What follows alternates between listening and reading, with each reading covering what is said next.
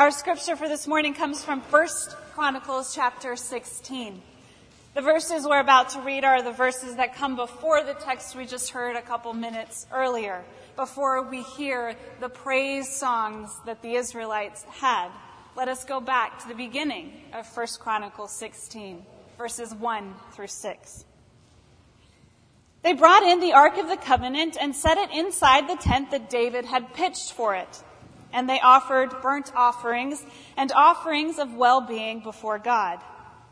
When David had finished offering the burnt offerings and the offerings of well-being, he blessed the people in the name of the Lord.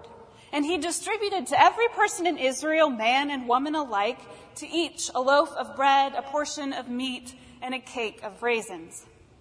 He appointed certain of the Levites as ministers before the ark of the Lord, to invoke, to thank, and to praise the Lord, the God of Israel.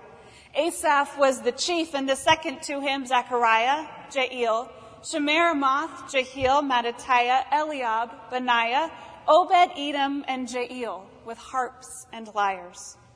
Asaph was to sound the cymbals, and the priests Benaiah and Jahaziel were to blow trumpets regularly before the ark of the covenant of God. I was walking through the grocery store a couple weeks ago. I had reached the checkout counter in record time. I was working through my list of errands, you know, the cleaning and the tidying and getting the car oil changed and then finally going to buy the groceries for the week. I was in the zone, in the getting things done zone. You know the zone I'm talking about. So I reach the checkout counter conveyor belt thing and I begin to unload my groceries onto the checkout counter. At this point, a very nice young man offered to unload my buggy and place my groceries on the checkout counter. He was very, very nice. And it was a really nice offer. But I was hesitant to let him help. I bit my tongue and I backed slowly away from my cart of groceries. Now let me explain something to you. I am very particular about how my groceries are unloaded onto the checkout counter. I mean, very particular. The items go in groups, right? So I put the vegetables first and then the fruits right after it. And then all the dairy products are grouped together. And then behind them, the box of crackers with the box of cereal and the dry goods and the eggs and the bread at the end. You get the idea. I am more than a little OCD when it comes to organizing my groceries at the checkout counter. My reasoning, course, because there is one, is that if I can organize my groceries on the front end, then there's a better shot of them all getting in the bags grouped together, and then I can get them to my kitchen and efficiently unload my groceries. An entire bag of fruit straight into the refrigerator, all the dry goods right into the pantry. There is a reason behind my particular placement of my groceries at the checkout counter. It's okay.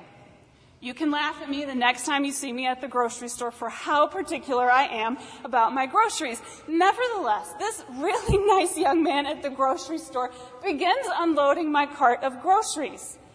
Before I know it, the milk is beside the bag of spinach and one avocado is on the conveyor belt with the box of crackers and the other avocado is three rows back with the cheddar cheese. Why not put the two avocados together? Frozen goods next to dry goods, chocolate on the end, and the bread and eggs are not at the end, so they are in danger of getting crushed. It's absolute chaos, and at this point, I kid you not, I'm about to come apart in my mind. I'm screaming to myself, you should have never let him help you. And I'm also screaming to myself, this is just about groceries. The young man must have known that something was wrong because my face was contorted and the inner turmoil I was feeling about what I was supposed to do in this situation was seeping into all of my facial expressions. I looked at him and he looked at me, and the way I saw it, I had two options. Option one, to look at the nice young gentleman and say, It's not you, it's me. Which is a really weird line to be crossing my mind at the time because he wasn't asking me on a date. He was just unloading my groceries. The other option was to smile and say thank you. I opted for that one. And I watched as he haphazardly took all of these things off the checkout counter and haphazardly put them in the bags. My pulse racing, becoming more and more worked up by what all is going on. Finally, at the end of this grocery store excursion, this very nice young gentleman looks at me and says, I can take those out to your car for you. No. that was it. I looked at him as though he had stolen my most prized possession, and I shook my head in exhaustion and exasperation, and I actually said, No, please don't. With that, I rushed the groceries out to the car. The order in which my groceries are bagged matters to me. Not because it matters to me what bag all my groceries are in. It matters because the ordering of my groceries serves a purpose ordering the groceries on the front end is to efficiently get them where they need to go. The liturgy, the elements of worship that we have in our service matters. Our order of worship matters. Today is the first Sunday of our new series called Worship Elements. But before we can understand each of these individual elements of worship, we first have to understand worship. What is it? Why do we do it? What's the point? Knowing the answer to those questions about worship helps us to see that the liturgy we have, this order of service we have, is with purpose. There's a reason for the call to worship and a reason for the confession of sin. These things are ordered with reason. Each component of our worship service is important, and each has a purpose a purpose we will start to unpack week after week as we look at each individual element of worship.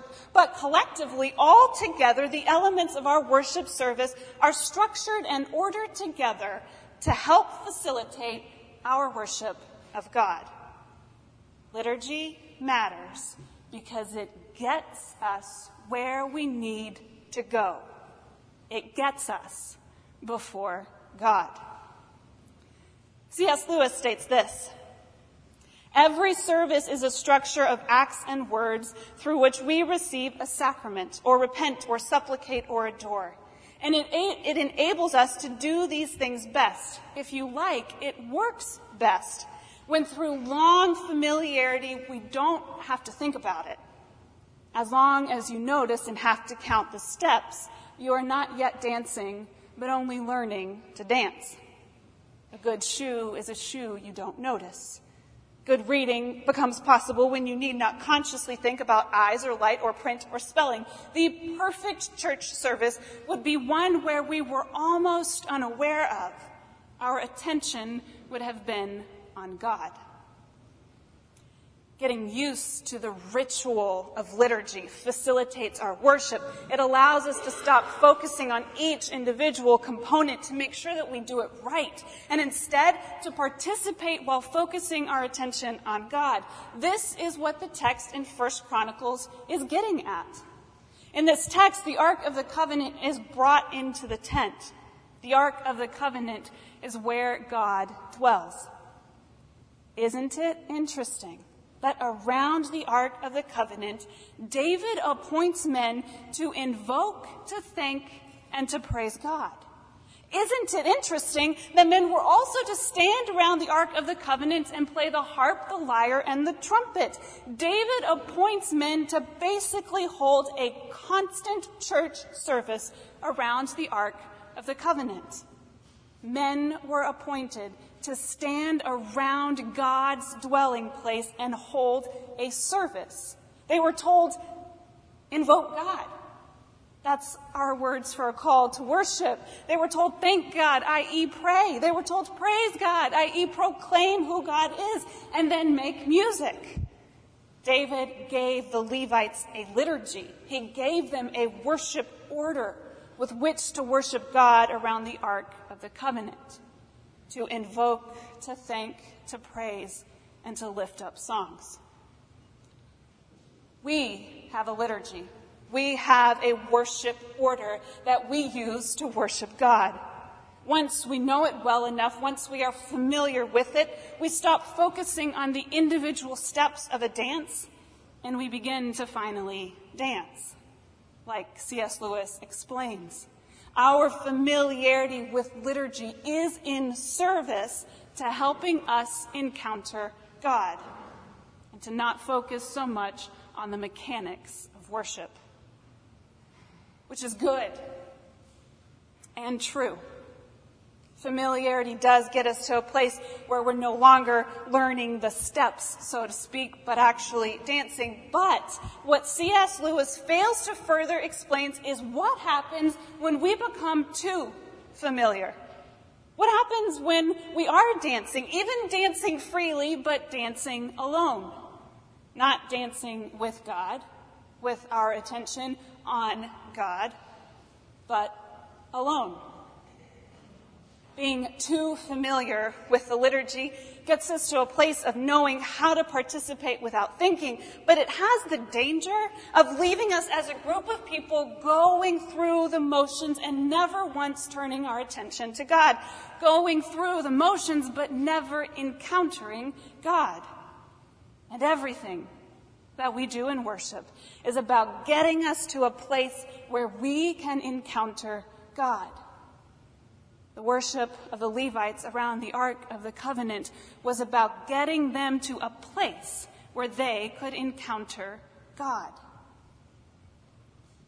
Which isn't all that surprising since they were worshiping around the very place that God dwelt.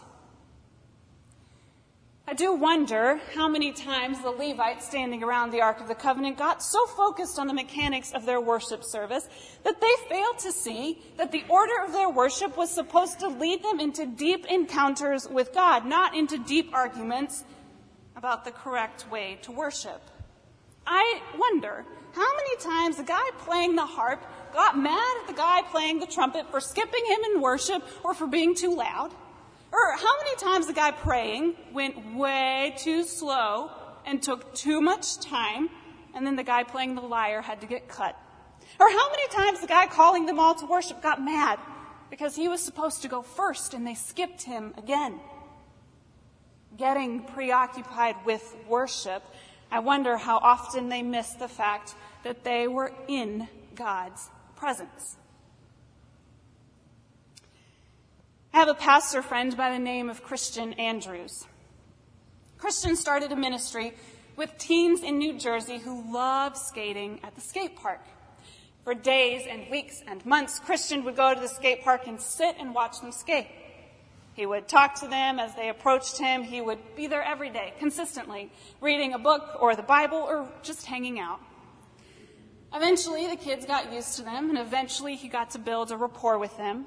They became curious and interested by the fact that he was a pastor. So Christian took these kids from the skate park and he started a Bible study.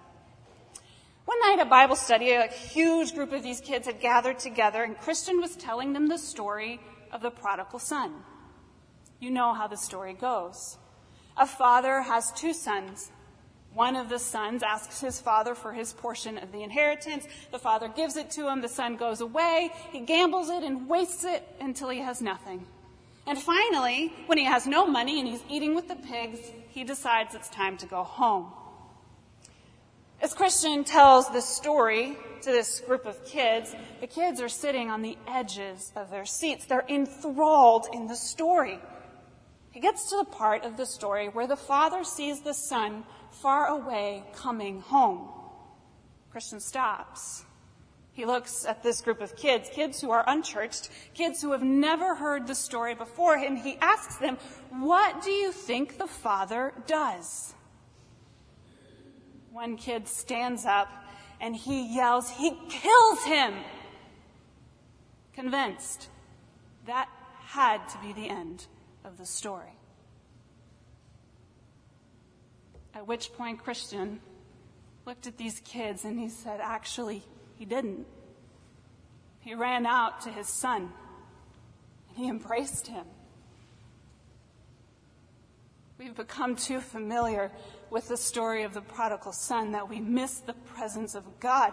Christian was reminded that day that by the reaction of those teens, of the awe of encountering God, those teens reminded him of how powerful God's presence is, how powerful and unexpected God's love is.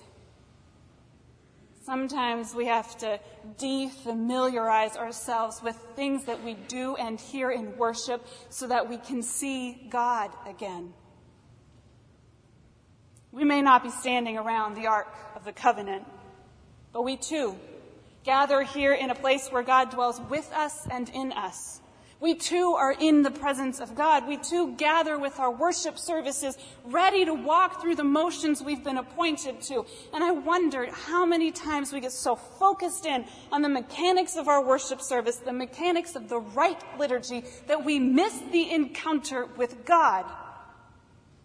An encounter that liturgy is supposed to help facilitate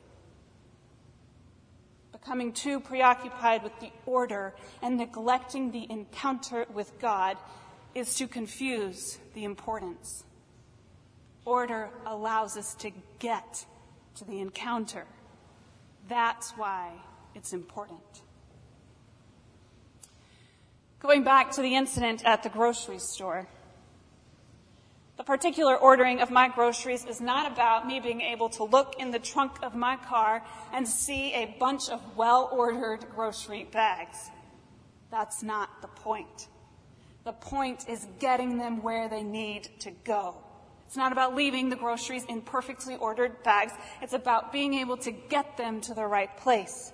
And you know, the ordering of these grocery bags makes absolutely no sense if they're not headed to my kitchen. In the same way, the ordering of our worship service makes no sense if we aren't on the way to God. Don't get stuck in the liturgy. The liturgy is the grocery bags. It's how you carry the stuff. But the point isn't the bags. It's about getting the stuff where it needs to go. Liturgy isn't about having the right order or the perfect service. It's about getting the stuff where it needs to go. The stuff is us. It's about getting us before God into the very presence of God that we might encounter Him pull it apart for you. Your guilt doesn't need a prayer of confession. The prayer of confession is what gets us to God's forgiveness.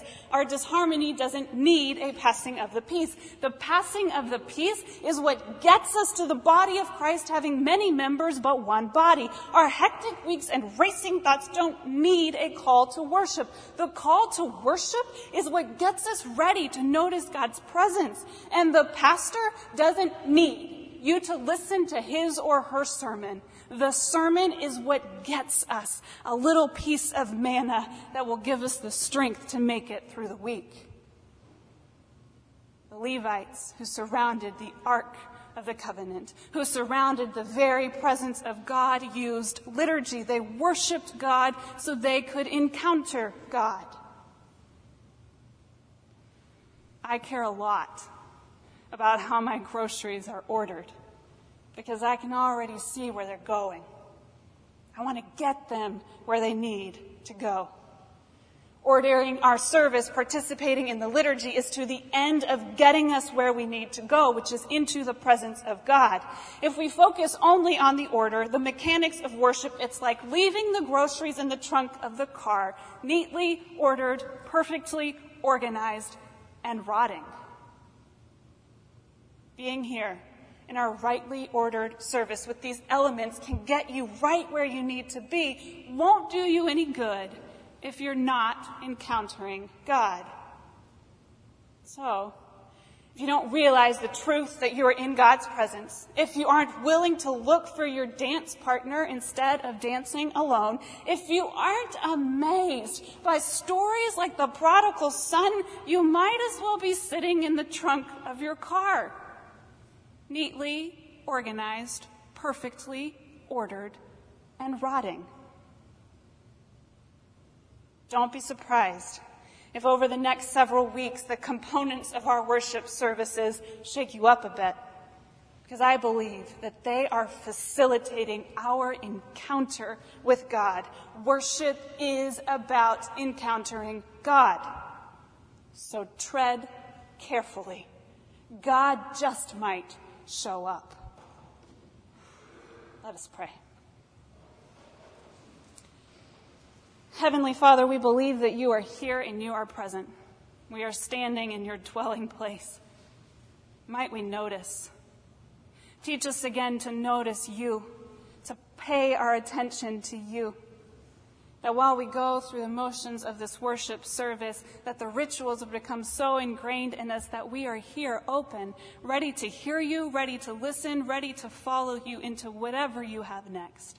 Open our hearts and our minds to feel you in this place this morning. And bless us. Bless us as we listen for your word, knowing that you will continue to lead us into joy and into the fullness of life. Christ's name we pray. Amen.